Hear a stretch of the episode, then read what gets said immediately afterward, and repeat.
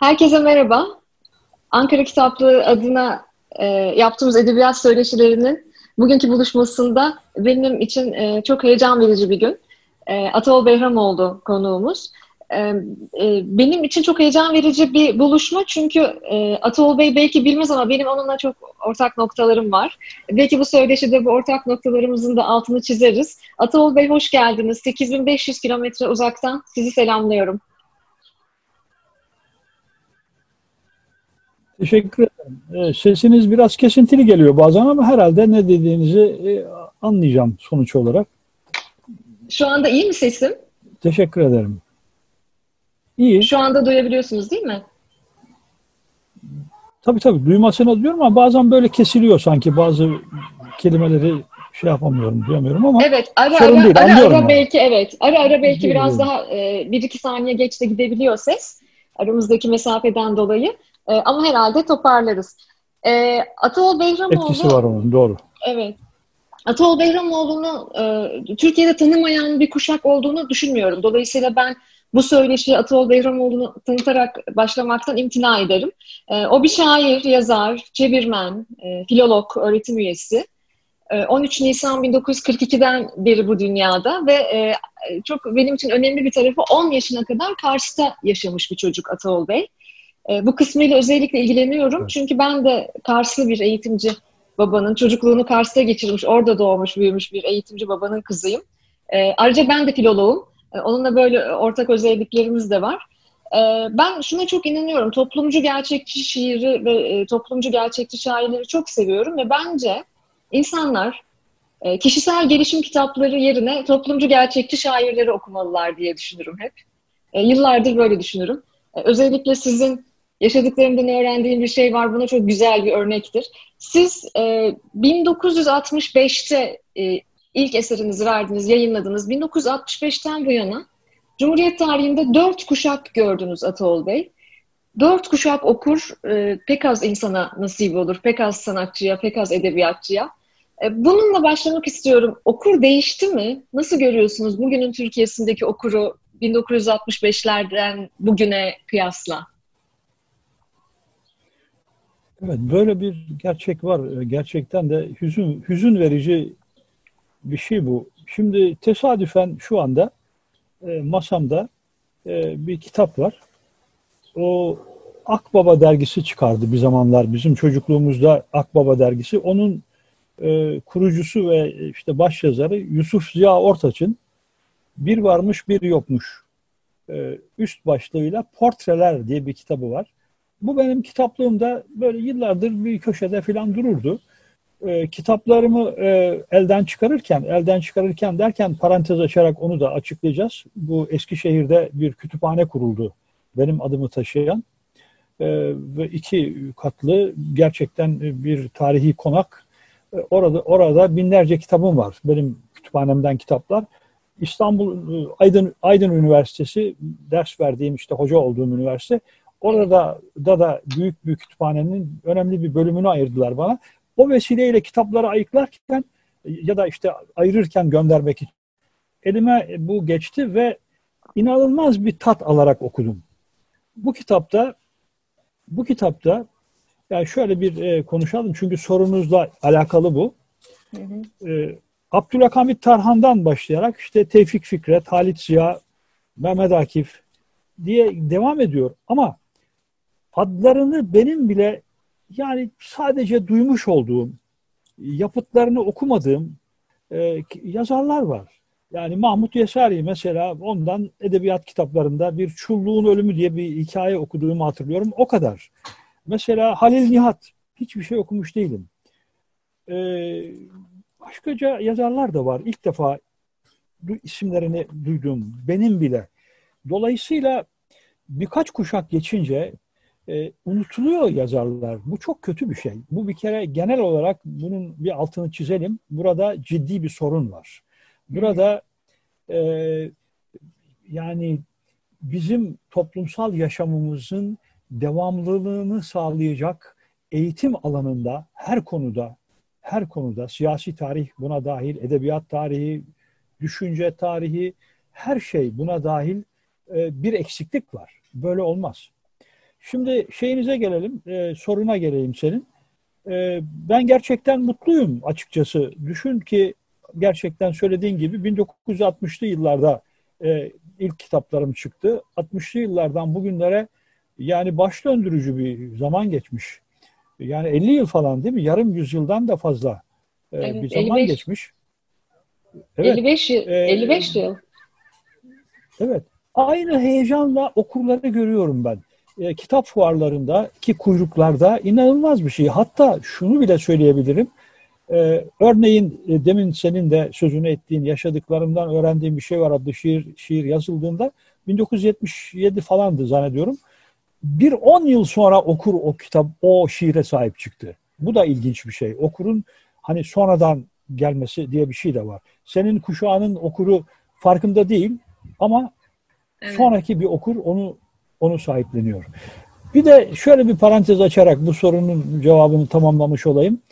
Benim kuşağımdan olup da e, hala e, benim şiirlerimi gerçekten hakkıyla e, hem de yazar çizer alanından söz ediyorum. Okumamış, tanımamış, o konuda bilgi sahibi olamamış epeyce arkadaşım var. Bunu ben gözlemliyorum, görüyorum. Hı hı. Hatta şaşırıyorlar. Yani bir yerde aa senin böyle bir şiirin var mıydı falan gibi şaşkınlıklarla karşı karşıyayım. Genç izleyici, genç okur daha çok tanıyor ve daha çok sahip çıkıyor. Yani şu anda 20'li yaşlar, üniversite öğrencileri Atol Behramoğlu'nun şiirini benim kuşağımın e, şeylerinden yani yazarlarından ne bileyim okurlarından daha çok tanıyor. Yani burada tabii bir asla e, yanlış anlamaya yol açmak istemem. Yani Nazım Hikmet'te takılıp kalmışlar mesela. E, bu, böyle de olmaz ki. Bütün bir edebiyat e, tek bir şairle özetlenebilir mi? Böyle bir şey olur mu?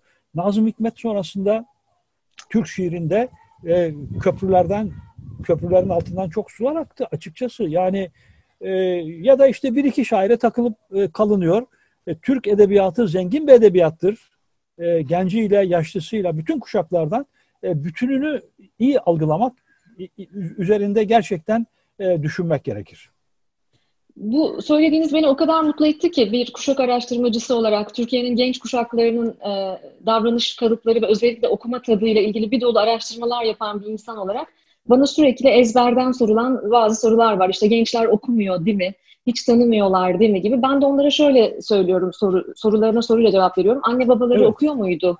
E, dedeleri okuyor muydu? Evet. Onlar biliyor muydu edebiyatı, şairleri, ozanları, yazarları? Bence bu kuşak çok daha ümit varım bu konuda. Bu kuşak gerçekten e, şiire, Türk şiirine sahip çıkan bir kuşak. Bundan dolayı ümit varım ben de.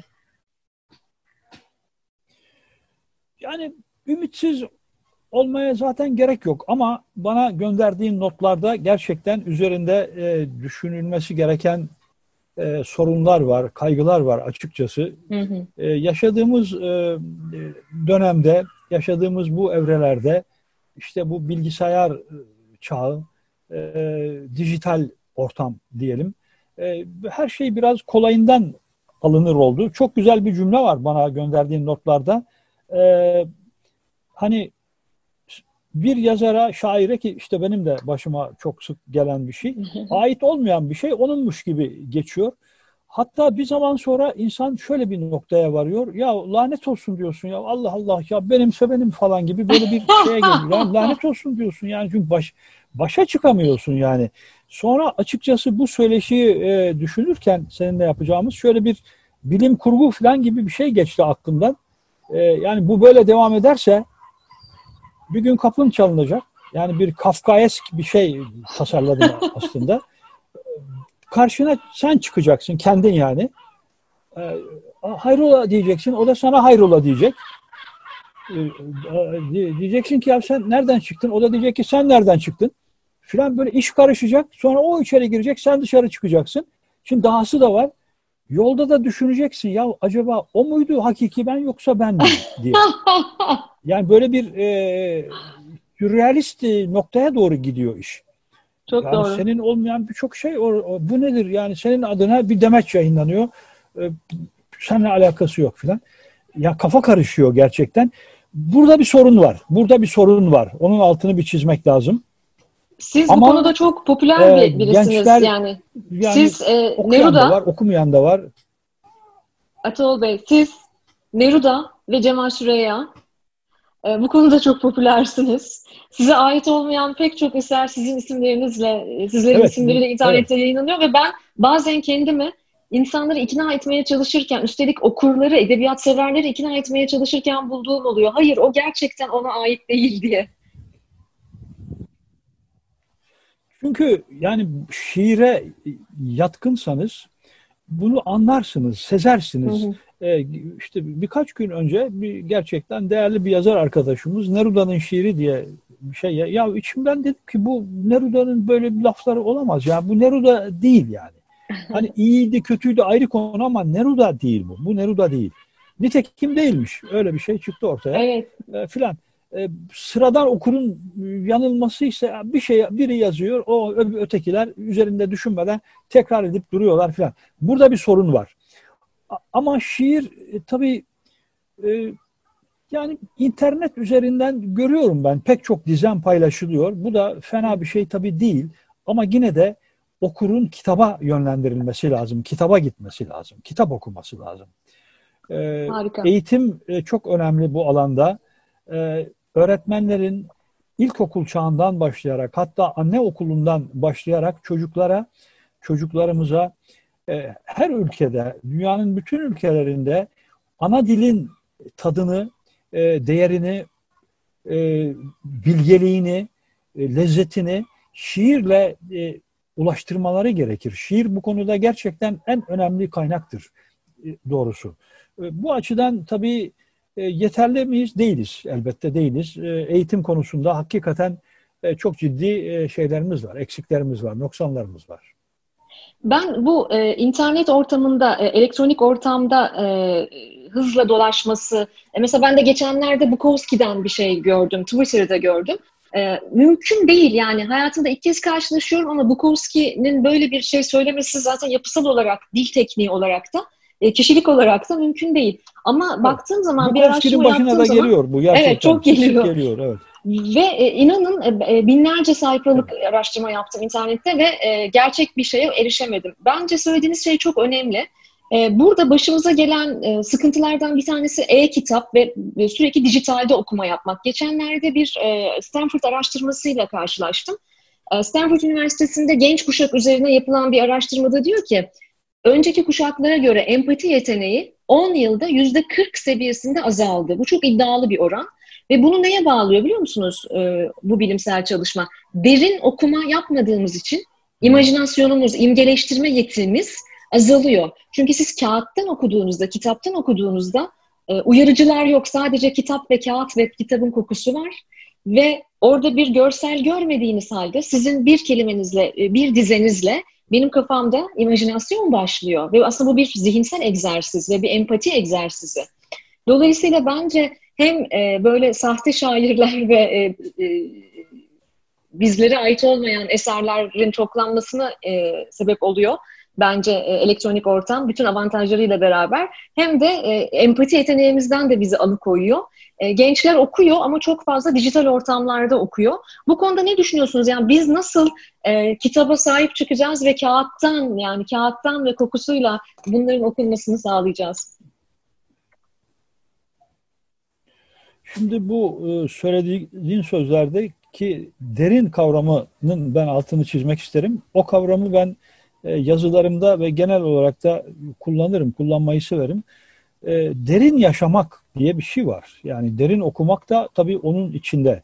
E, insanların birbiriyle ilgisi, hayatla ilgimiz, kendimizle ilgimiz burada gerçekten yani yüzeysel yaşıyoruz, yüzeysel bakıyoruz, yüzeysel düşünüyoruz. Bu ciddi bir şey, ciddi bir sorun aslında. Yani insanların kendi hayatlarıyla ve genel olarak hayatla daha derinliğine ilgili olmalarını sağlamak gerek. Bu genel bir insan problemi olarak görünüyor bana.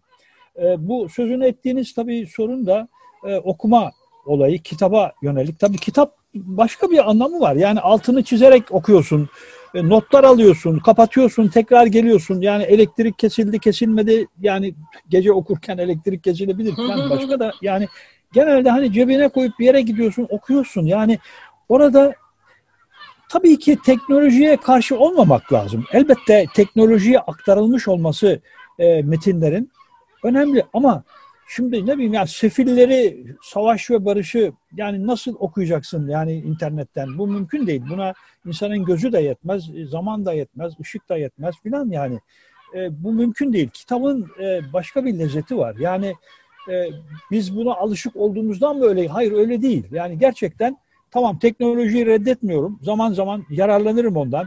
Yani örneğin bir metne çalışırken e, diyelim ki filan yazarı e, Türkçe çevirisini okurken İngilizce ya da falan dilde orijinalini internetten indirip ara sıra bir göz atıyorum yani ne olmuş burası doğru mu değil mi filan gibi.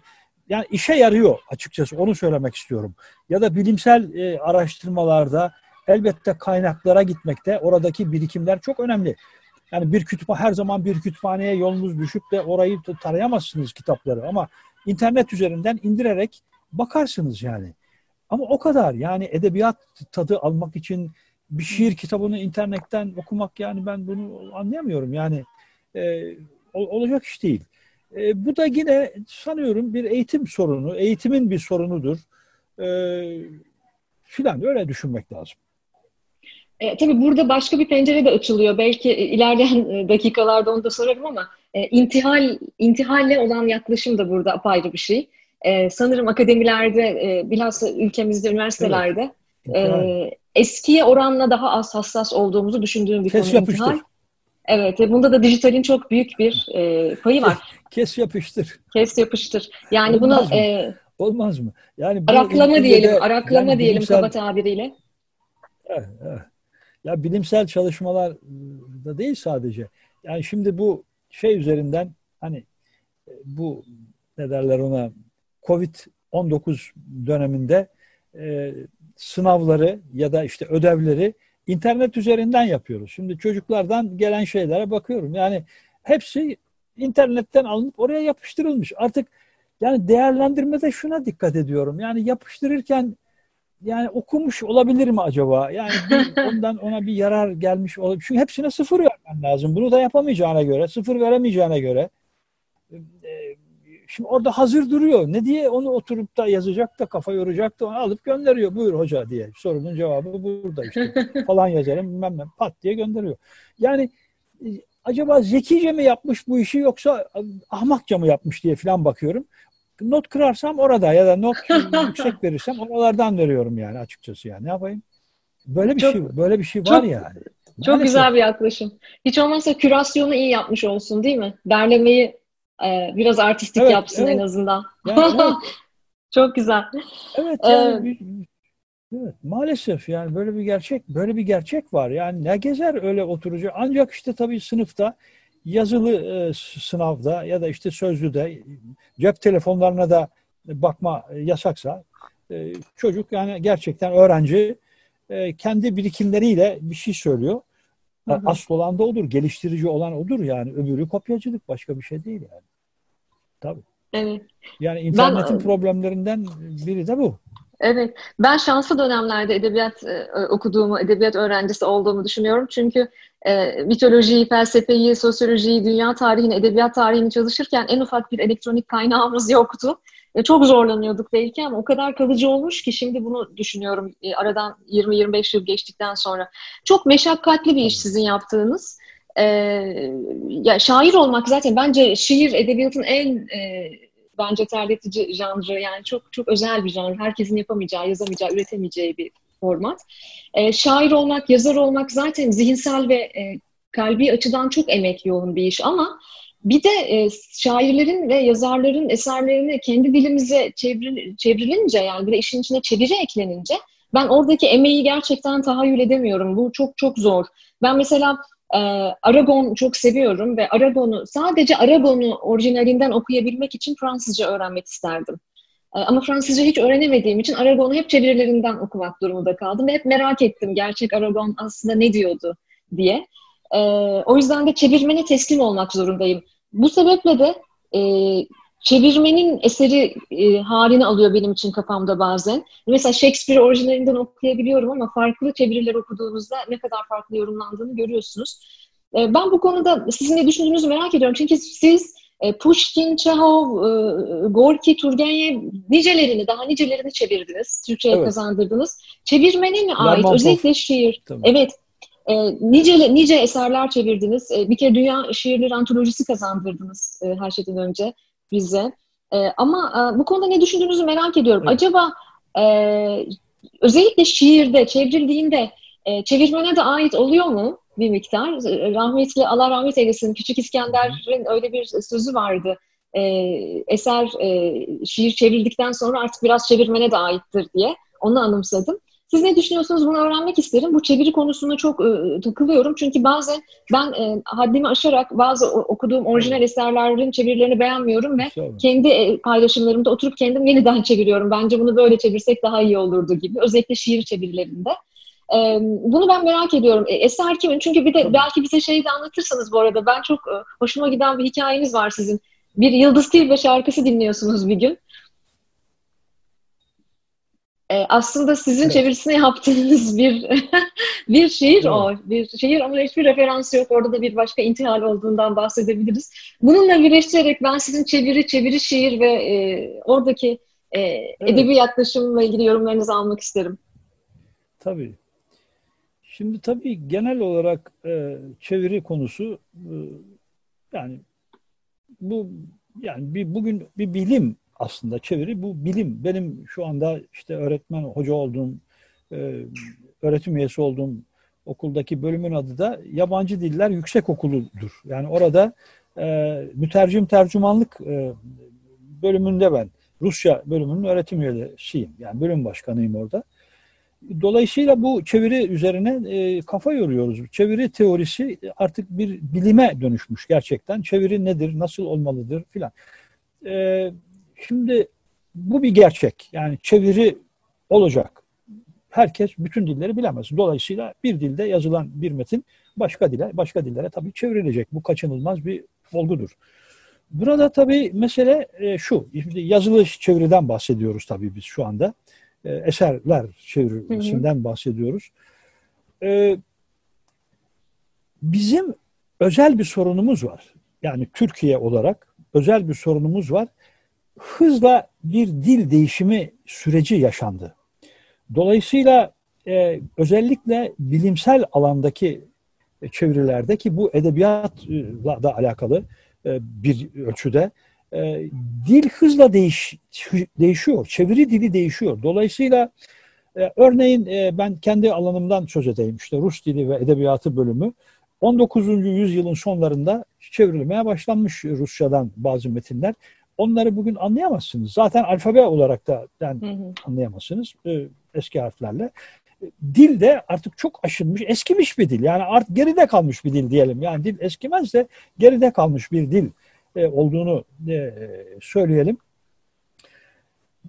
Ama mesela 1940'lı yıllardaki e, çeviri sürecinde Milli Eğitim Bakanlığı klasikleri içinde yapılan edebi çevirileri bugün okuyabilirsiniz. Yani bugün onları okumakta güçlük çekmek dilden çok bizim genel olarak cehaletimizle alakalı. Yani o kuşakların okumama süreciyle de alakalı o. Yani bazı kelimeleri bilmiyorlar, yanlış kullanıyorlar filan. Yani e, artık yani bugün çok aşırı bir, bir Türkçeci olmanın da yandaşı olmanın da bir anlamı yok. 1940'lı yıllarda, 50'li yıllarda oturmuş bir dil var artık. Yani onun üzerinden e, çeviriler e, yapılmalı.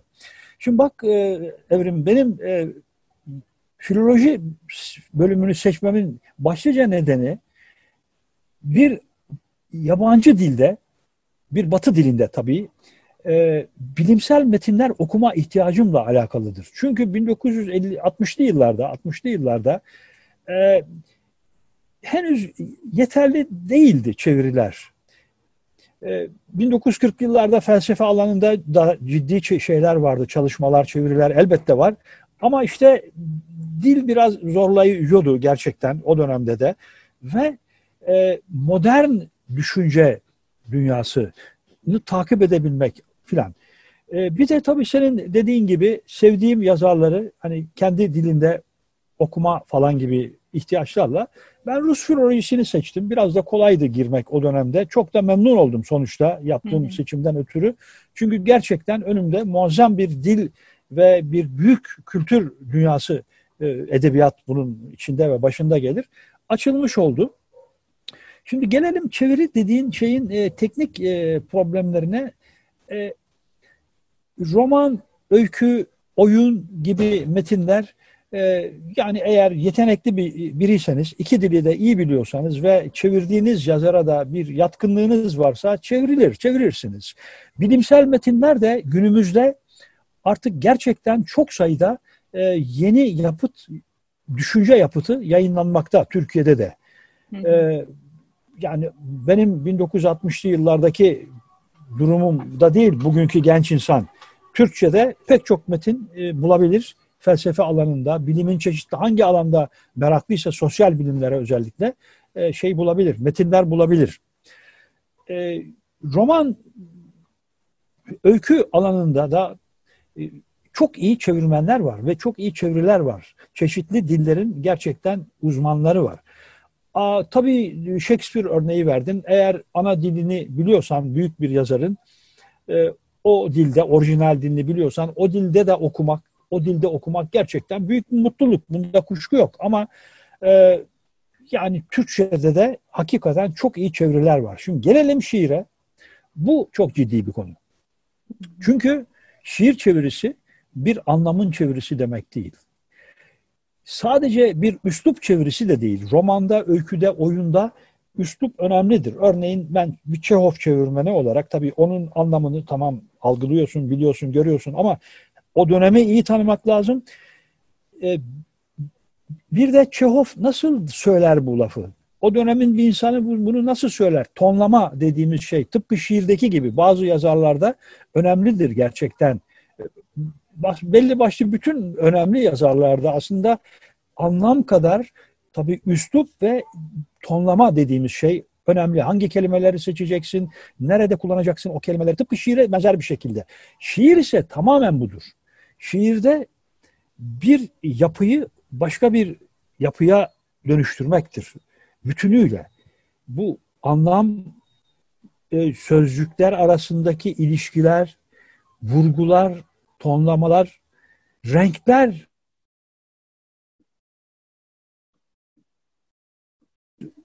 dilde onu yeniden yaratmak gibi bir şey. Adaptasyon kelimesini özellikle kullanmıyorum çünkü adapte etmek değil bu. Bu hı hı.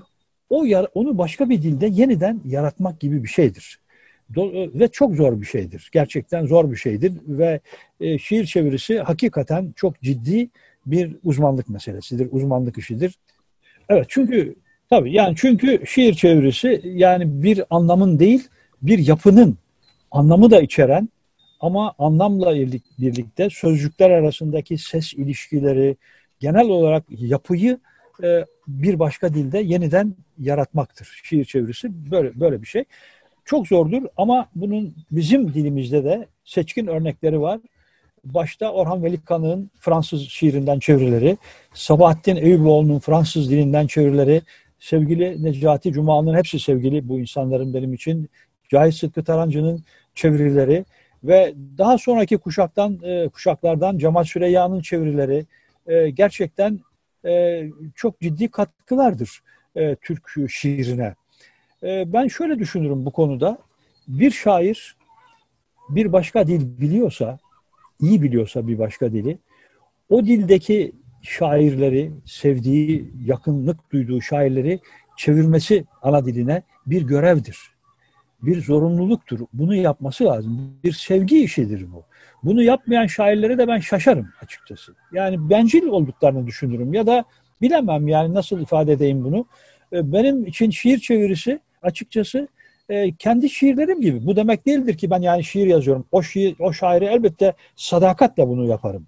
Ama kendim şiir yazıyormuşçasına, yazıyormuşçasına bir sevgiyle bunu yaparım. Bir de şu konuyu da söyleyerek bunu bağlayayım. Mesela ben ana dillerini bilmediğim bazı şairler de çevirdim. Atilla Joseph bunlardan biridir ya da Hı-hı. Joseph Atilla Macar şairi. Macar, Macar şair evet. Ya da Jose Marti e, işte Hı-hı. İspanyolca yazmış olan Kübalı Ama o şairleri sezdim, o şairleri hissettim. E, tabii ki İngilizce, Fransızca ya da Rusçadan çevirirken onların şiirlerini ana dillerine de orijinalleriyle de karşılaştırdım. Yapısal olarak karşılaştırdım. Kelimelere baktım, uyaklara baktım filan. Dolayısıyla mesela İspanyolca ya da Macarca bilen insanlarla karşılaştım. Doğru dürüst insanlarla. Yani bilgi sahibi insanlarla o anlamda doğru dürüst. Yani aşk olsun dediler. Yani bu yani bu, nasıl oldu bu? Yani muhteşem dendi Harika. bana. Bu çevirilerle ilgili olarak da.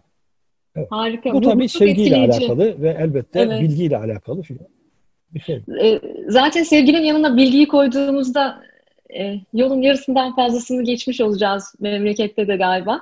E, sizinkiler de, sizin şiirleriniz de çevriliyor, çevrildi bu arada. Çok farklı dillerde karşıma çıktı benim. Bilmediğim dillerde de. Evet. Beğendiniz mi? Evet. Memnun kaldınız mı?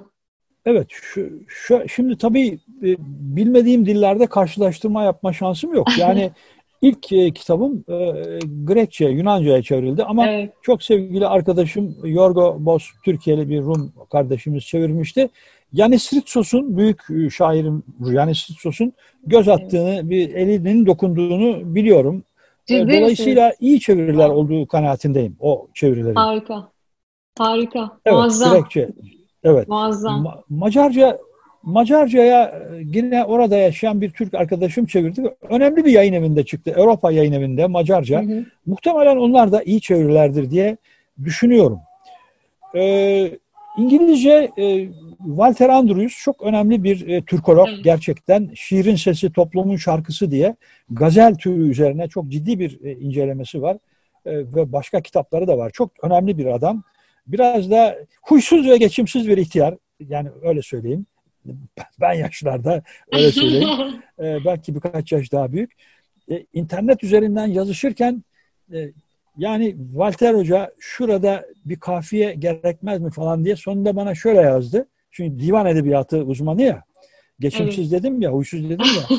Benim dedi çevirdiğim en genç şair dedi 200 yıl önce ölmüştü dedi. Senle uğraşamam dedi. Daha fazla dedi divan edebiyatı. Şimdi dolayısıyla sonunda rica minnet devam ettirdim. Dedim tamam hoca sen yine bildiğin gibi yap. Genel olarak iyi çeviriler. Yani bakıyorum İngilizce tabii anladığım ölçüde. İyi, iyi, fena değil. E, şu zamanlarda, son zamanlarda Fransızcaya bir çeviriyi şeyle beraber yaptık. E, Moez Majet, Tunuslu önemli, değerli bir şair arkadaşım gerçekten. Fransızca yazıyor. Onunla beraber çevirdik. Yani o birlikte böyle bir alt takke ver külah yani gerçekten öyle mi olur böyle mi olur burada böyle filan iyi bir sonuç çıktı zannediyorum. Bu yıl yayınlanacak o kitabı. Harika. Ee, az önce e, bu görüşme öncesinde bana şey geldi. Gürcistan'da çıkacak olan Gürcüce kitabımın son şeyleri geldi. Tasih sayfaları geldi. Onların en azından Türk iki dilde çıkacak. Türkçe, Gürcüce. Yani Türkçelerine baktım. Yani bir yanlışlık olmasın. Gürcücelerini kontrol etme şansım yok ama onları da çok değerli bir arkadaşımız.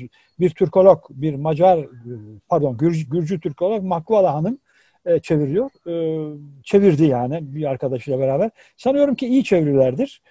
E, başka dillere çevrilir tabii. Bulgar, Çin'de bir kitabım çıkmak üzere. Çin'de.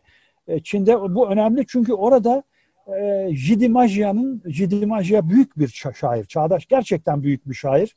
E, onun gözetiminde e, Türkiye'de yaşayan bir çok cici bir hanım, bir hanım çevirdi.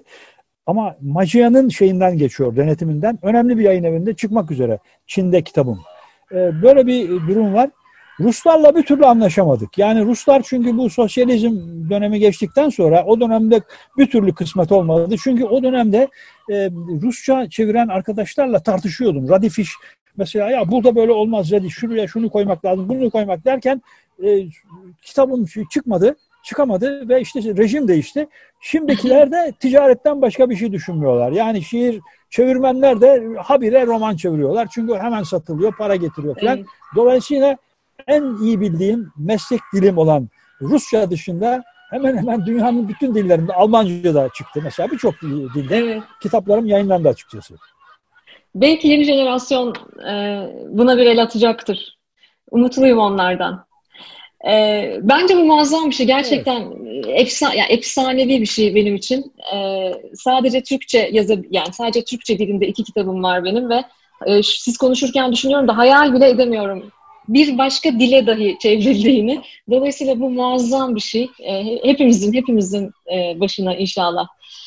E, şimdi bu bölümde e, e, bir başka sanat dalına geçeceğim. O da müzik. Çünkü ben sizin müzikle de alakanızı biliyorum. E, hatta halk türkülerine hayran olduğunuzu, bir miktar evet. bağlama çaldığınızı da biliyorum. Doğru değil mi? Doğru. Evet. Şimdi bak o konuda ee, ben bir şeyler hemen söyleyeyim ama biraz kısa keseyim. Fazla uzun konuştuğumun farkındayım. Ee, Estağfurullah. Ee, şöyle, şiir, ben şiir şimdi, şiir gibi dinliyorum sizi. Evet. Şimdi dedin ya çocukluğu 10 yaşına kadar Kars'ta geçti. Ben Çatalca'da doğdum. Babam yedek subayken ama biz Azerbaycan kökenli bir ailenin yani çocuğuyum ben. Annemiz bizim, annemiz e, ev kadını dört tane çocuk büyütmüş. Yemek pişirir. Sonra onun odasından bir keman sesi gelirdi ve o kemanla çaldığı şey daha çok Schubert'in serenatıydı. Ben birçok yerde bunu söyledim. Schubert'in serenatı benim çocukluk yıllarımda kulaklarımda iz bırakmış. Şimdi o Kars'a hiç annemle konuşmadık. Yani konservatuarda falan okumuş bilmem ne böyle bir şeyler böyle flu şeyler. Oturup da anneciğimle biz doğru dürüst ne müzik konuştuk, ne şiir konuştuk. Yazıklar olsun yani bize. O da ayrı konu. O da ayrı konu. Şimdi Kars'taki evimiz duruyor olduğu gibi. Dedemin evi biraz yıkılmış gibi ama onun yanında bizim ev aynen duruyor.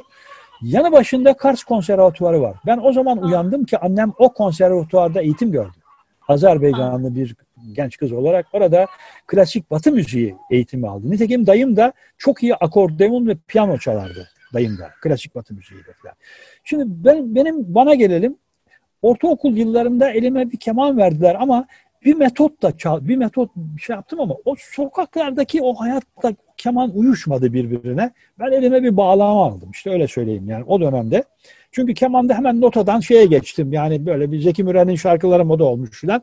Gözlerinin içine başka hayal girmesin derken keman işi bitti. ee, ama bağlamayı e, epeyce çaldım. Hala da çalıyorum yani. Evet. Bu Harika. Böyle. Ya bu, bu bir şey daha söyleyerek iyice. müzik olayını bitireyim. Evet. Müziğin müziğin her alanı benim için çok değerlidir. Klasik Batı müziği de, klasik Türk müziği de, otantik halk müzikleri de benim için çok değerlidir. E, sen e, gönderdiğin notlarda şeyi soruyor sormuşsun. Yani en sevdiğin e, türkü. E, Ege türkülerini çok severim. E, bozlakları çok severim. Bir de e, bizim Trakya'nın o yanık türküleri var ya e, onları çok severim. İşte Selanik mesela en sevdiğim türkülerden biridir. Bir de e, işte ben kendimi gülün dibinde buldum diye bir Ege, Ege türküsü değil de o o Kütah yok Kütahya'nın Pınarları da sevdiğim bir türküdür. Bu da yine Kütahya türküsü falan. Ben kendimi gülün dibinde buldum diye bir türküdür. Bunları hem severim dinlemeyi hem de söylemeyi severim açıkçası. Otantik Harika. türküleri. Şunu da söyleyerek müzik faslını kendi adıma bitireyim.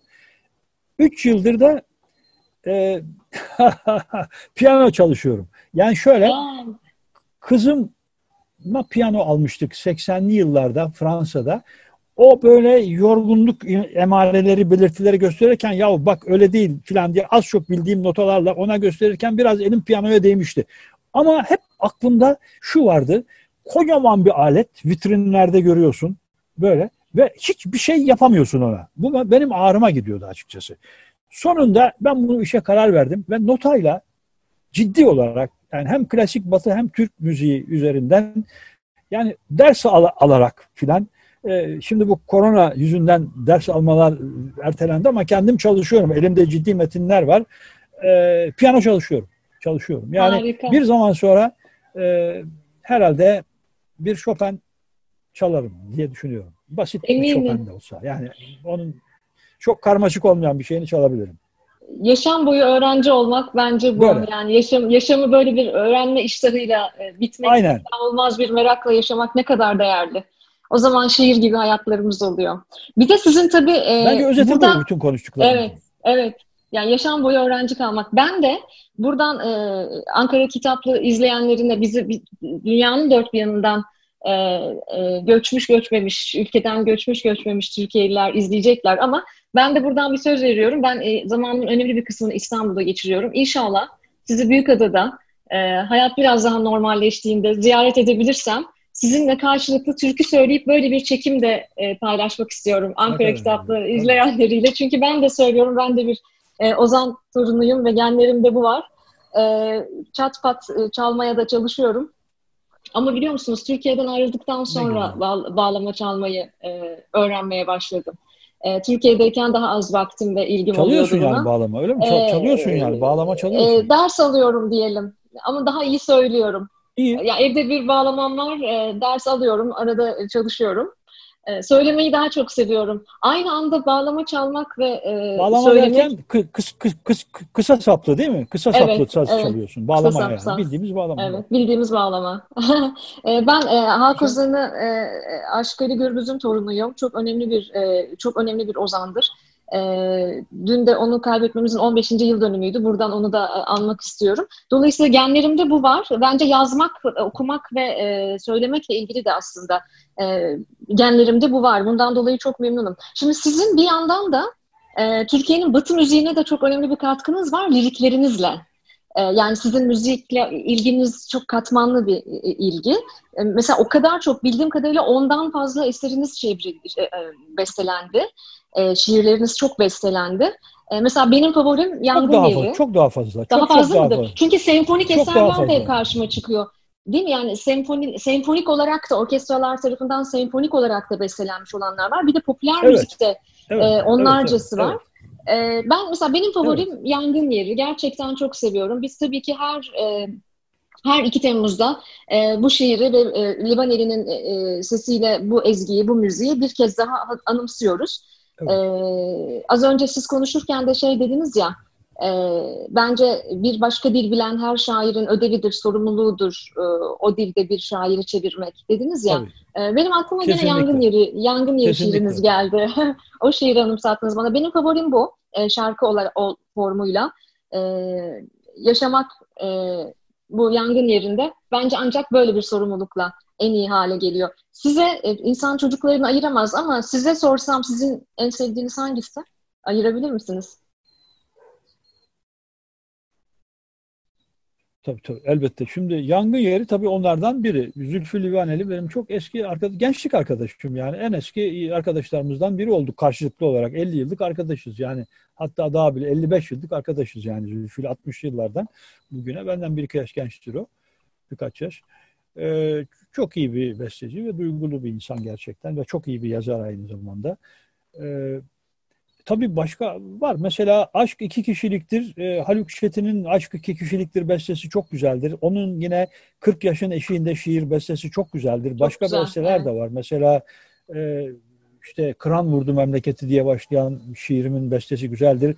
Çok değerli ustası klasik Türk müziğinin e, tamburi e, Sadun Aksüt yani 80'li yaşların üzerinde o da oturdu ve aşk kişilikleri besteledi. Olağanüstü güzel bir bestedir. Yani evet. E, internette var mı bilmiyorum bulunabilir mi? Ee, Ezgin'in günlüğünün çok güzel besteleri oldu. Yine sevgili Edip Akbayram'ın söylediği e, Mustafa e, Uşsal'ın çevirdiği şey bestelediği e, Ben ölürsem akşamüstü evet, ölürüm güzeldir. Güzel. E, Ekrem Atayer'in besteleri var ve e,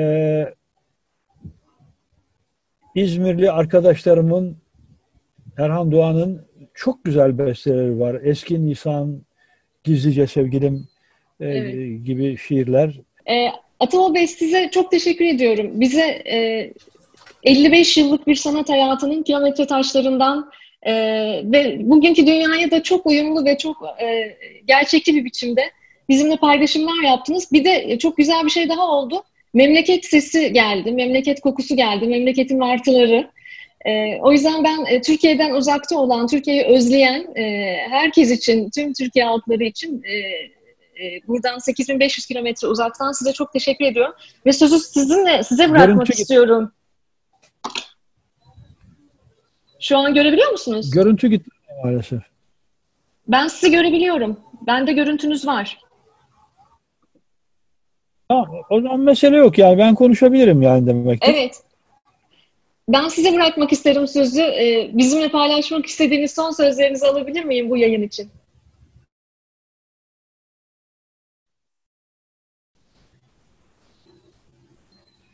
Bilmiyorum. Yani şimdi şu söylediklerim işitilecekse e, duyuyorum. Konuşayım. Evet, duyuyorum ben.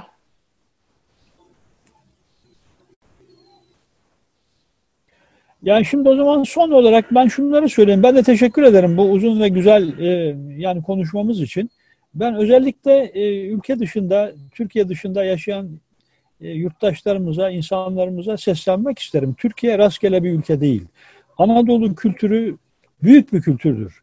Bin yıllık bir süre içinde bu topraklarda mu muhteşem sentezler yaratılmıştır. Bunu bir kere bilmek lazım. Bu sentezler içinde hepsi kıymetli, birbirinden kıymetli diller içinde Türkçenin ayrı bir önemi var. Çünkü bütün bu dil çokluğu içinde varlığını sürdürmüş ve bugün bizim ortak bir dilimiz olmayı da başarmıştır. Bir büyük bir dünya dilidir. Türkiye aynı zamanda birkaç yüzyıllık bir aydınlanma mücadeleleri tarihine sahip bir ülkedir. Mustafa Kemal'in devrimleri Türkiye'deki aydınlanma mücadelelerinin üzerinde yükselmiş bir olgudur ve 20. yüzyılın en büyük e, iki devriminden biridir öyle söyleyelim. Şimdi eğer biz bugün ümitsiz olursak, karamsar olursak ülkeyi e, yani kıt düşünceli, yüzeysel düşünceli, dar düşünceli insanlara teslim etme duygusu içine girersek bu konuşmanın başında e, kitapta sözünü ettiğim adı geçen işte yazarlarımız Abdülhak Hamit'inden e, Tevfik Fikret'ine ne bileyim Mehmet Akif'inden Yahya Kemal'ine ve günümüze doğru Nazım Hikmet'ine değil mi? Yani Orhan Veli'sine, Yaşar Kemal'ine, Aziz Nesin'ine kadar bütün yaz Sabahattin Ali'sine, yazarlarımızın, şairlerimizin kemikleri sızlar. Onlar derler ki yani biz boşuna mı yaşadık, boşuna mı emek harcadık bu ülkeye? Türkiye büyük bir ülkedir, büyük birikimlere sahiptir. Hepimizin ödevi bu birikimleri e, koruyarak, bu onları sahiplenerek aydınlanma devrimini daha ilerilere doğru taşımak ve ülkemizi gerçekten dünyanın uygar ülkeleri arasında layık olduğu, hakkı olduğu yere bir kez daha yerleştirmektir. Size çok teşekkür ediyorum. Ee, sözcüklerinizle bize cesaret verdiniz, ümit verdiniz. Memleket hasretimizi de biraz e, serinlettiniz. Sağ olun, iyi ki varsınız. Tekrar görüşmek dileğiyle yüz yüze ve inşallah Büyükada'da ve belki Toronto'da. Teşekkür ederim evrim. Görüşürüz inşallah. Selamlar, saygılar. Hoşçakalın. Hoşçakal canım. Sağ ol. Sevgiler. Selamlar.